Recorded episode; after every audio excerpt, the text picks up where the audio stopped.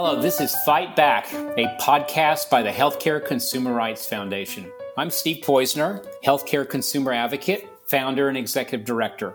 Our nonprofit's mission is to help you navigate the healthcare system and understand your legal rights, options, and opportunities when you encounter problems and obstacles. We want to empower you with the information you need to fight back and get the best possible care. Do you ever feel overwhelmed trying to keep up with the latest information on COVID 19, its variants, the status of vaccines and treatment, how to stay healthy during this pandemic, or thinking about when this pandemic will ever be over? In our new COVID pandemic update series, we are privileged to have Dr. Brad Pollock join us on a regular basis to provide all of us with the most up to date information about all things COVID 19.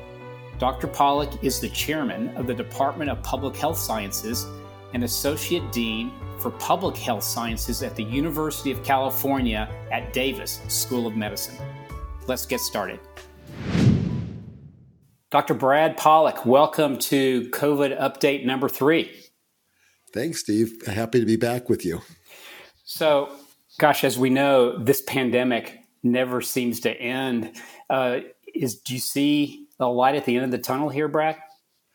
Uh, well, I think we, we, will have a light at the end of the tunnel. I, do I see it? Uh, it's getting closer. Um, and uh, I, am more optimistic than I was a few months ago. But uh, as we've dealt with for the last two years, um, the, the virus seems to be uh, outsmarting us or trying to outsmart us all the time.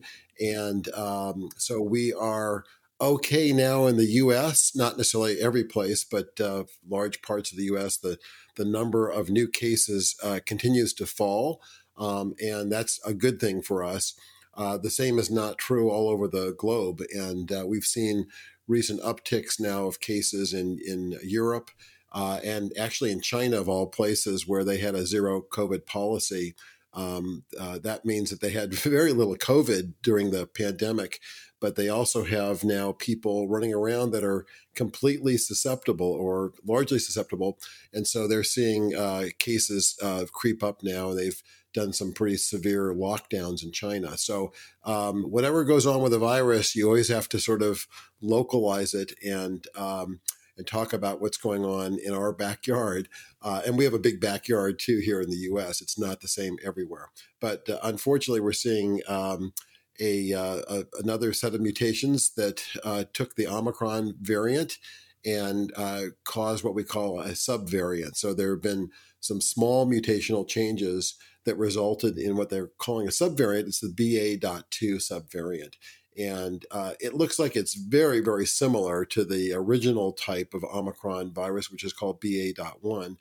Um, but it seems to be a little bit more uh, infectious, maybe maybe 20 to 50% more transmissible than the original Omicron variant. So that's not good, but it doesn't seem to be uh, any more virulent. So it doesn't seem to be causing any more severe disease. Uh, that's also good. And also, it, uh, it seems to have the same um, uh, propensity for protection from the vaccines. Um, so it's not uh, much more difficult in that sense. So if you've had vaccination, you're still getting good protection. If you've been infected with the original Omicron uh, variant, subvariant, uh, it's near impossible to get a second infection with Omicron, even with this new BA2 subvariant. So I, I see. Are, yeah. No, I was just going to ask on the on the BA2 subvariant. Uh, do the home rapid tests uh, are they, are they effective to, for picking that up? Yeah, absolutely. All of our testing technology, uh, including the rapid antigen tests that we use at home, work perfectly well with the uh, the new subvariant. Got it. And you mentioned China. Um, just wondering about the is there data on the effectiveness of the the Chinese uh, vaccine? No, there's you know yeah. uh, at some point or another there's going to be a, a, lot of travel back and forth between the U.S. and China, just because of the you know, the interdependencies of the two economies, even still today, despite the geopolitical challenges there. Uh, but but yeah, have you seen data on the, the effectiveness of their vaccine? You know, I have not, and uh, it's not been. If the data exist, uh, they haven't been uh, advertised in the same channels that most of us are getting our information uh, at.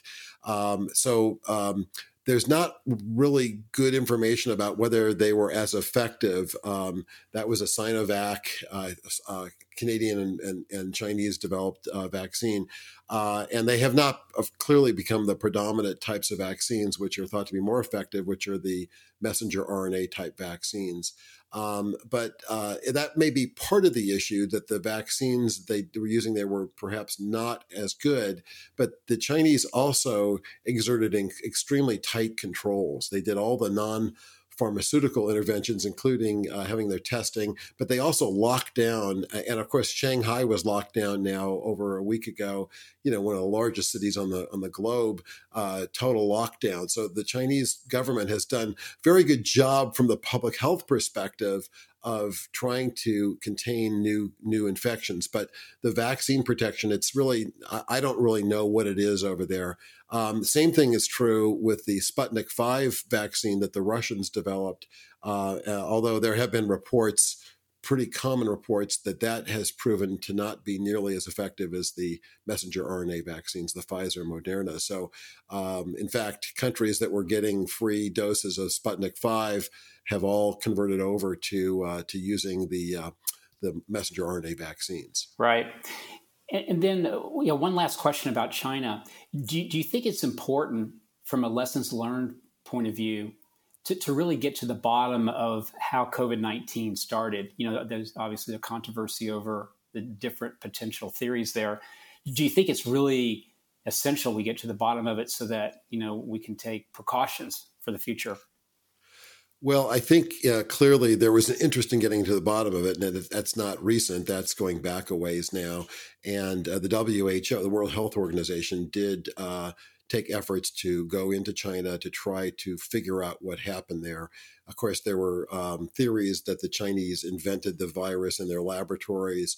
I, I, think the consensus has been that that is not the case at all, that this was a, a virus that came, again, human, uh, animal to human transmission. Um, the, the, maybe there were questions about how the virus was handled, uh, but it's not something that that is thought to have been overtly designed for any reason at all. Um, and so, uh, is it important to know that? Um, yes, it's always good to know the origin of viruses, and many people, long before SARS-CoV-2, have been looking at zoonotic diseases, diseases that that start in animals and cross over to humans.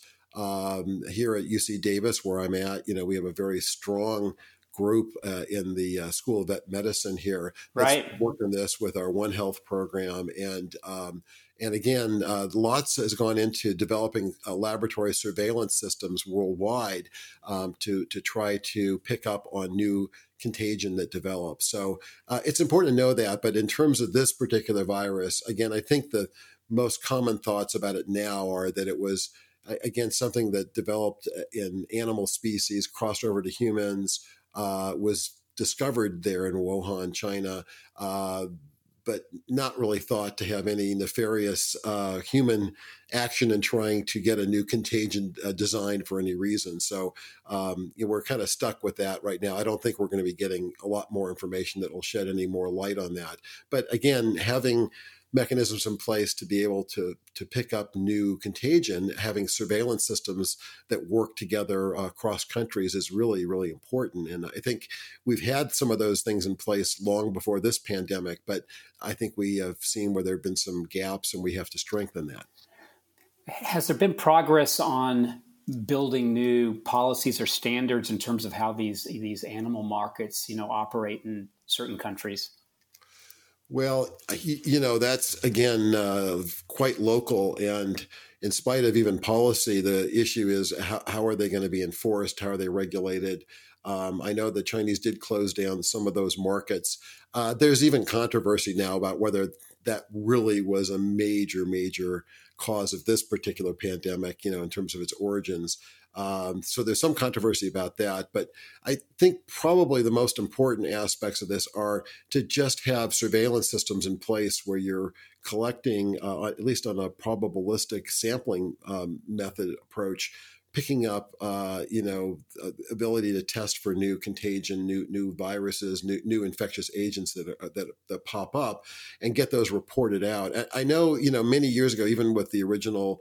Uh, uh, coronavirus, uh, the original SARS virus, that the um, governments, the U.S., uh, Russia, China did come together in other countries. In fact, the US State Department actually worked with people in the Centers for Disease Control here to set up uh, contracts with these other countries to share some of that surveillance data without having to go through you know, major hurdles, but to have that set up as a common uh, infrastructure. Uh, so I think those are going to be really important efforts. Uh, and actually, also just how we surveil our own population, he, even here in the United States, you know, the way we've actually been doing surveillance has really been kind of spotty with this particular pandemic. Um, with influenza, we do have a system in place where um, there there's monitoring for you know n- new infection in the population. Um, we are going to have to develop systems like that here in the states for this new virus. And uh, one of the other things that people are looking into, including uh, we're doing this as well, is looking at the, the the role of wastewater monitoring to look for evidence of virus in the wastewater uh, as a means of detecting, uh, you know, outbreaks, surges, and things like that. Um, so there's a lot in place now. We've seen this in uh, multiple cities where wastewater has been monitored for this virus. Um, and in some cases, it's led to increased recommendations for doing more testing. But we're still at, at an early stage now of figuring out how we're going to use wastewater in a, in a more directed way to develop actionable information and doing that at a, at a local level, even at a neighborhood level. Um, there's not strong evidence yet that that works. We've been testing that out in the city of Davis. Um, but uh, while we did pick up some neighborhoods that lit up during the pandemic, um, it wasn't at a level that really said, oh my gosh, you know, we can really get a handle on what's going on with these patterns and then do something about it that's very specific. At the other extreme, uh, this system has been used on college campuses at a much more local level where they've monitored the wastewater for certain buildings and, of course, the dormitories, for example. And in a number of universities, while they screened all of their students moving back in in the fall of 2020, uh, for the evidence of, of infection, you know, those tests were not perfect. And in fact, at example, at University of Arizona, the kids that moved back into the residence halls there uh, were all fine to get in. And then they were able to pick up some uh, signal in the wastewater for one of the dorms. They went back in and tested all of the students living in those dorms, and they found there were two cases, two people that were positive that were completely asymptomatic. So, at a very local level, at a building level, it works well. At a whole city level, it doesn't tell you too much if you see evidence of virus in the wastewater. It says, yeah, somebody in the city at the treatment plant, uh, somebody there in the whole city is infected. Uh, we've been doing something uh, which we call sub sewer shed monitoring, which is looking at wastewater, you know, throughout throughout a city. And uh, again, the jury's out now about how much information that's going to provide. But we think long term that will be a really uh, effective means of adding into other ways that we do that surveillance, like to do random sampling in the population. That's called sentinel surveillance monitoring. But I think we're going to have to strengthen those mechanisms as we move forward so that we'll be prepared for the next pandemic. So we won't get to a point where we can't contain a, uh, an outbreak of a new emerging uh, infectious agent. Right. Well, big news this week uh, from the FDA with regards to you know authorizing the second booster. Um, both my wife and I are very interested in, in this second booster. We're, we're both over the age of 65, but there's some some um, mixed opinions out there. What's your view of the of the need for a second booster? Sure. Um, it's a really important question, and uh, even uh, the FDA's uh, recommendations now um, are a little bit softer, clearly, than the other indications for the the first booster doses, and much softer than you know the the original recommendations to get immunized in the first place, get those first doses in you. Um, so this fourth dose does seem to be somewhat effective in adding to immunity. the The issue is with people that are fully vaccinated and even got boosted, we know that the the uh, protection tends to wane over time. Um, in particular, the protection that's offered by the antibody response uh, to to the uh, to the vaccine and then of course to the virus. So we know that the antibody titers tend to decrease over time uh, after you've gotten your vaccination. So uh, you know the Israelis were the first ones to start running trials of a of a fourth dose, which is you know the second booster dose, and uh, so now we we have uh, indication that uh, for those of us that are over fifty, um, we can go ahead and get a fourth dose.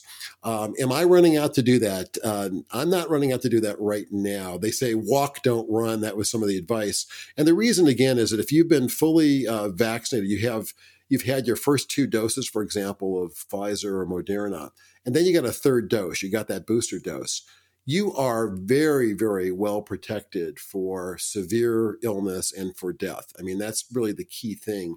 Um, and while the protection wanes over time, so you might have had your third dose uh, quite some time ago, and I did. I actually got my third dose in August of last year. So here we are at the beginning of April almost, and uh, uh, you know, so I would certainly have some waning protection in terms of my antibody response but I actually feel very well protected against the the more serious impact of being infected. So I'm not going to be likely going to the hospital. I will probably end up with a mild case if I did get infected. And actually, I'm waiting a little bit myself until I start traveling. And the reason for that is that locally here, uh, we are having very low rates in Northern California, and so I'm not really worried about picking up an infection here locally. And in fact, I'm still doing things like wearing masks when I go into public spaces. Um, so I think I'm still very low risk for getting an infection because the rates are low around me and I'm trying to do some of those protective behaviors. But I am going to have to start traveling for business uh, in, in, uh, in May. And so I'm going to hold off getting my fourth dose till I get closer to that period of time, so that uh, again I'll have the maximum effect uh, when I have a higher risk for exposure. If you happen to be living in an area that still has very high rates, uh, and there are some pockets in the U.S., then I think you know I, that would certainly motivate me to get uh, uh, get that fourth dose sooner. But I'll hold off. And again, the reason for that is that I might as well wait until I'm in a situation where I'm going to be at higher risk for exposure. And then, of course, that fourth dose is going to last longer. so I might want to do another trip in the fall, and I wouldn't have to be thinking about uh, waning protection that much back then. So again, uh, this is just a matter of kind of personal decision. For those of us that are over 50, and as you get older, of course, the the uh, the complexity and the seriousness of getting infected does increase. Or for those that are younger that have um, uh, an immunocompromised uh, situation, they could have a medical condition which puts them at, at, at greater risk clearly getting a fourth dose now makes a lot of sense. But uh, again, it's as I said, uh, walk, don't run to get your fourth dose right now. At right. least if you're living in a low a low area. Got it. Yeah, understood. So, is there a potential downside of giving so many doses of the same vaccine, basically the same learning material for the body? I mean, giving the, body this, this the same message over and over again. You know, I was reading there. You know, could, could that? You know, is there any evidence that there's some downside to that? Actually, no, I don't think there's evidence. There's a downside to it. Um, Eh, eh, eh, there is a little bit of a downside because again with any immunization uh, there's a little risk of adverse reaction but if you've gone through three uh, separate uh, vaccinations already the fourth doesn't seem quite as scary it doesn't mean you can't have some kind of a new reaction but again we know that the adverse reaction rate is very very low with these vaccines so that would be the only downside in terms of your body seeing exposure to the same sort of antigen, if you will. Uh, not really much of a concern about that. Now, there is the issue of what's going on in the developmental uh, parts of, of, vaccine development, which is both Pfizer and Moderna are working with formulations of a booster dose that will actually have programming in them for the Delta and the Omicron variants. Uh, that is not what was approved today in terms, or uh, this week in terms of the FDA recommendation. So we don't have those on the market right now. They are doing some trials with those. And if you ask me, you know, that fits now the model that we do with influenza vaccinations, right? Every year, there's a reformulation of the influenza vaccines that are out in the market based on the anticipated uh, migration, or I should say genetic migration or mutations that occur, different strains of flu that will be hitting us in the next season. Um, so it's not uncommon for some things like like I said with influenza to have a uh, constantly updated reformulation of the vaccine to to deal with you know, new variants, if you will. Uh, that's not been happening here yet, but as I said, both Pfizer and Moderna are working on those formulations. So it may be that when we talk about a fifth dose, that would be one that would be programmed in for you know some of the more common variants of concern that were not in the original vaccines. I see. Given that these uh, new vaccines are in development and being tested now, is, is, that another argument for walk, don't run? I mean, wait a little bit here. Maybe there, there'll be a new updated vaccine available. Yeah, I that's a good question, Steve. I, I don't know the answer to that. I, I uh, it may take longer to get those to the market. Um, you know, and again, if you're going to be traveling in areas that have high rates of occurrence, or you live in an area where there's a lot more disease around, I, I certainly wouldn't necessarily wait uh, for, for this. In my case, you know, since I will be traveling, um, I'm going to get boosted, you know, I'm sure within the next month. Uh, I'm not going to wait until I figure out when the, the these new reformulated uh, boosters are going to be available. Um, I think they'll be part of the future, but I, again, I wouldn't think that for the current time, they're going to really be an important part of my decision making process. Got it. You mentioned the Israeli study. I think there were a million people in that study of people who have gotten four doses of the Pfizer vaccine. Is that study been you know fully evaluated now? I mean, is is there any questions about the validity of that study, or is it pretty solid? I, I haven't seen the data yet. I mean, I think that they, they clearly the, uh, Pfizer provided that to the FDA review panel, um, and of course they started their trial quite a bit earlier, um, number of months ago. Uh, I haven't seen the data personally to look at that, but I, am I'm, I'm certain that uh, when the FDA panel was looking over the data, of course they've taken into consideration the uh, the quality of the study design, uh, the, the, fidelity of doing the assessments, and so on. And those are those are kind of givens. Uh, that's one of the things that the uh, panels that review these uh, data are, are, taking into consideration. So I, I, don't have any concerns about that. Again, you know, the early results I saw, some of the early reports were, yeah, it seems to be working okay, and then we, they certainly saw a uh, uptick in uh, titers for antibody, which is one of the ways of, of evaluating the vaccine efficacy. Um, but uh, they weren't really publishing any data about the clinical outcomes. And I think those are probably still a bit immature in terms of looking at hospitalizations and deaths uh, again, you're talking about a population that already had gotten three doses of the Pfizer vaccine, right? right? So you wouldn't expect a very high mortality rate. And now, what was the incremental benefit from getting a fourth dose in terms of deaths? I, I would imagine that even with a million people in a in a study, I don't know, and I'm not sure the study was that large, but you know, you wouldn't be expecting to see too much of a signal to say, yeah, boy, this really was effective at, at cut, cutting deaths. Because again, the people that are in that trial were all folks that had gotten exposed to three doses already. So, you know, again, uh, that's the kind of thing that we do over a longer period of time to look at the vaccine uh, effectiveness, if you will, when you get it out in the population and you've got longer term outcomes to look at. Um, they still, you know, study those folks and they're going to be looking for ultimately you'll be able to measure the difference in hospitalization rates and death rates with some precision. But the problem is, again, it takes a lot, lot longer when you've got people that were already protected to begin with. Right. And, and Brad, anything new with uh, the, our understanding of long COVID? No, again, that's evolving. Uh, there is long COVID. We know that. Um, I know that many programs around the country have set up uh, clinics for long COVID. We've done that here again at UC Davis Health.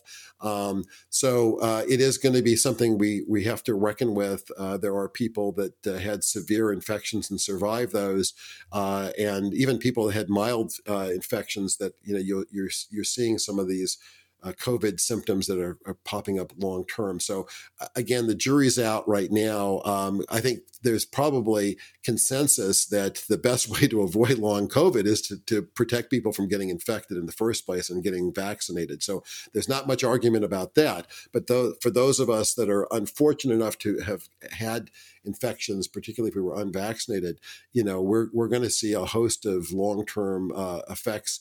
Uh, hopefully, many of those will be transient.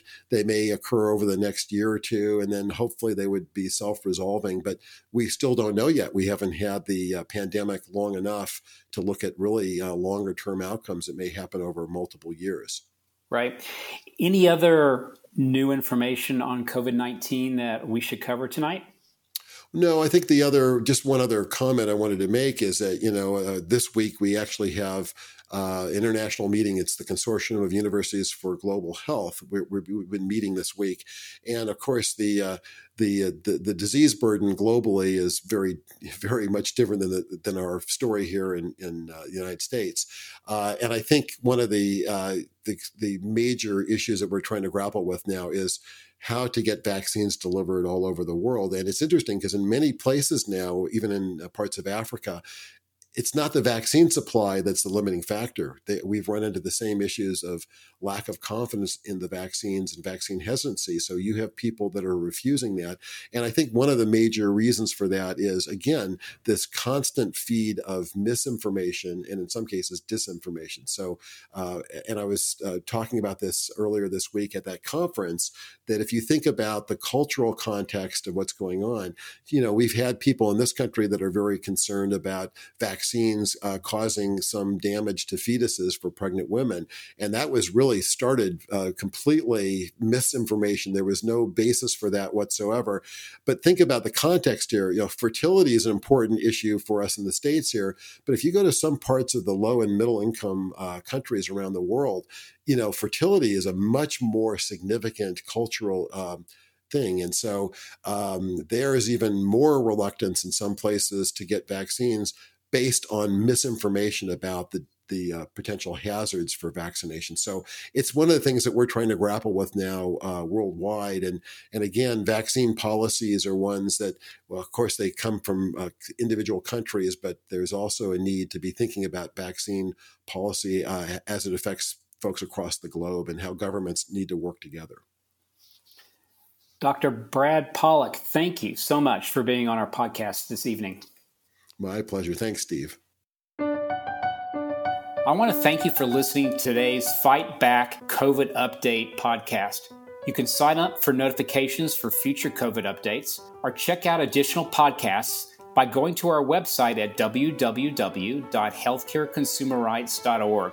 We also welcome your input and stories that we can use on future podcasts.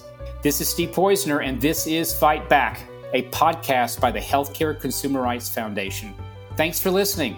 I look forward to our next podcast. Talk with you soon.